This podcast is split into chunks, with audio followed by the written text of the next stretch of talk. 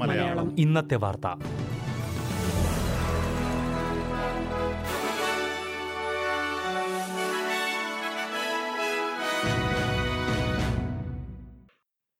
നമസ്കാരം. S B S Malayalam ഇന്നത്തെ വാർത്തയിലേക്ക് സ്വാഗതം. ഇന്ന് രണ്ടായിരത്തി ഇരുപത്തിയൊന്ന് ഓഗസ്റ്റ് മുപ്പത്. ഇന്നത്തെ വാർത്ത വായിക്കുന്നത് സൽവി മനീഷ്. വിമാന കമ്പനിയായ വെർജിൻ ഓസ്ട്രേലിയ ജീവനക്കാർക്ക് കോവിഡ് വാക്സിനേഷൻ നിർബന്ധമാക്കുന്നു. നവംബർ പതിനഞ്ചോടെ എല്ലാ മുൻനിര ജീവനക്കാർക്കും വാക്സിനേഷൻ സ്വീകരിക്കാൻ കഴിഞ്ഞേക്കുമെന്നാണ് കമ്പനി പ്രതീക്ഷിക്കുന്നത്. മാർച്ച് മുപ്പത്തിയൊന്നോടെ കമ്പനിയുടെ ഓഫീസിൽ ജോലി ചെയ്യുന്ന എല്ലാ ജീവനക്കാരും വാക്സിനേഷൻ പൂർത്തിയാക്കും.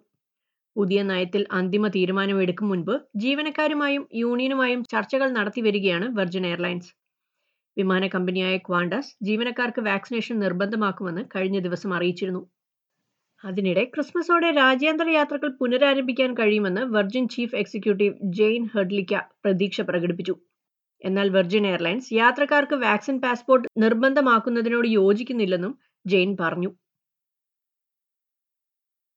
ആരോഗ്യസ്ഥിതി മോശമായതിനെ തുടർന്ന് ടാസ്മേനിയൻ പ്രീമിയർ പീറ്റർ ഗഡ്വേനെ ആശുപത്രിയിൽ പ്രവേശിപ്പിച്ചു. ഇദ്ദേഹത്തിന് നിരവധി പരിശോധനകൾ നടത്തി വരികയാണെന്നും ആശങ്കപ്പെടേണ്ടതായി ഒന്നുമില്ലെന്നും ഡെപ്യൂട്ടി പ്രീമിയർ ജെറമി റോക്ലിഫ് അറിയിച്ചു.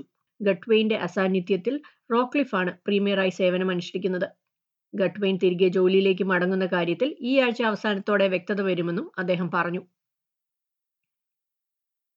ന്യൂ സൗത്ത് വെയിൽസിൽ ഇന്ന് ആയിരത്തി ഇരുന്നൂറ്റി തൊണ്ണൂറ് പുതിയ കോവിഡ് ബാധ സ്ഥിരീകരിച്ചു.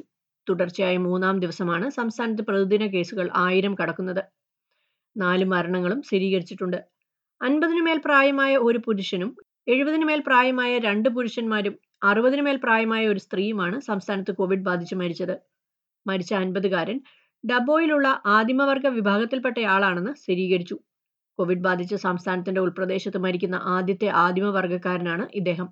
മറ്റ് ആരോഗ്യ പ്രശ്നങ്ങൾ ഉണ്ടായിരുന്ന ഇദ്ദേഹം വാക്സിൻ സ്വീകരിച്ചിട്ടില്ലായിരുന്നുവെന്ന് അധികൃതർ അറിയിച്ചു. പടിഞ്ഞാറൻ ന്യൂ സൗത്ത് വെയിൽസിൽ സ്ഥിരീകരിക്കുന്ന ആദ്യ കോവിഡ് മരണമാണിത്. ഇതോടെ മഹാമാരി തുടങ്ങിയ ശേഷം ഓസ്ട്രേലിയയിൽ കോവിഡ് ബാധിച്ച് മരിച്ചവരുടെ എണ്ണം ആയിരം കടന്നു. ന്യൂ സൗത്ത് വെയിൽസിൽ കോവിഡ് ബാധ നിയന്ത്രണാതീതമാവുകയാണ്. ഒക്ടോബറിൽ സ്ഥിതി കൂടുതൽ വഷളാകുമെന്നാണ് കരുതുന്നതെന്ന് പ്രീമിയർ ഗ്ലാഡിസ് ബർജക്ലീൻ പറഞ്ഞു. അതിനിടെ രണ്ട് ഡോസ് വാക്സിനും സ്വീകരിച്ചവർക്ക് ഒക്ടോബറിൽ നിയന്ത്രണത്തിൽ കൂടുതൽ ഇളവുകൾ നൽകുമെന്ന് പ്രീമിയർ പറഞ്ഞു. സംസ്ഥാനത്ത് നിലവിൽ അറുപത്തിയെട്ട് ലക്ഷം പേർ വാക്സിൻ സ്വീകരിച്ചതായും ഒക്ടോബറോടെ എഴുപത് ശതമാനം പേർ രണ്ട് ഡോസ് വാക്സിനും സ്വീകരിക്കുമെന്നും പ്രീമിയർ പറഞ്ഞു. വിക്ടോറിയയിൽ എഴുപത്തിമൂന്ന് പുതിയ കേസുകൾ സ്ഥിരീകരിച്ചു. ഇതിൽ ഇരുപത്തിയൊന്ന് കേസുകളുടെ ഉറവിടം കണ്ടെത്താനുള്ള ശ്രമത്തിലാണ് അധികൃതർ. പുതിയ കേസുകളിൽ കുറഞ്ഞത് ഇരുപത്തിയഞ്ച് പേർ രോഗബാധയുള്ളപ്പോൾ ഐസൊലേഷനിലായിരുന്നു. സംസ്ഥാനത്ത് നാൽപ്പത്തി ഒൻപത് പേർ ആശുപത്രിയിൽ കഴിയുന്നുണ്ട്. ഇതിൽ പതിനഞ്ച് പേർ തീവ്രപരിചരണ വിഭാഗത്തിലും പതിനൊന്ന് പേർ വെന്റിലേറ്ററിലുമാണ്. സംസ്ഥാനത്തെ കേസുകൾ ഉയരുന്ന സാഹചര്യത്തിൽ സെപ്റ്റംബർ രണ്ടിന് അവസാനിക്കേണ്ട ലോക്ക്ഡൌൺ വീണ്ടും നീട്ടുമെന്ന് പ്രീമിയർ ഡാനി ആൻഡ്രൂസ് ഞായറാഴ്ച അറിയിച്ചിരുന്നു.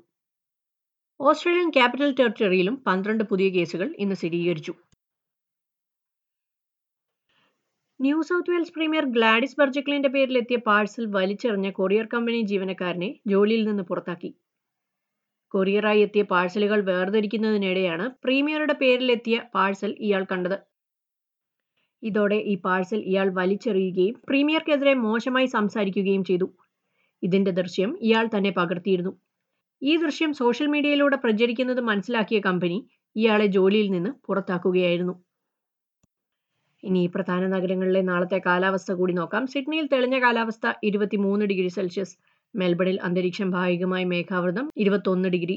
ബ്രിസ്ബനിൽ തെളിഞ്ഞ കാലാവസ്ഥ ഇരുപത്തിയേഴ് ഡിഗ്രി. പെർത്തിൽ തെളിഞ്ഞ കാലാവസ്ഥ ഇരുപത്തൊന്ന് ഡിഗ്രി.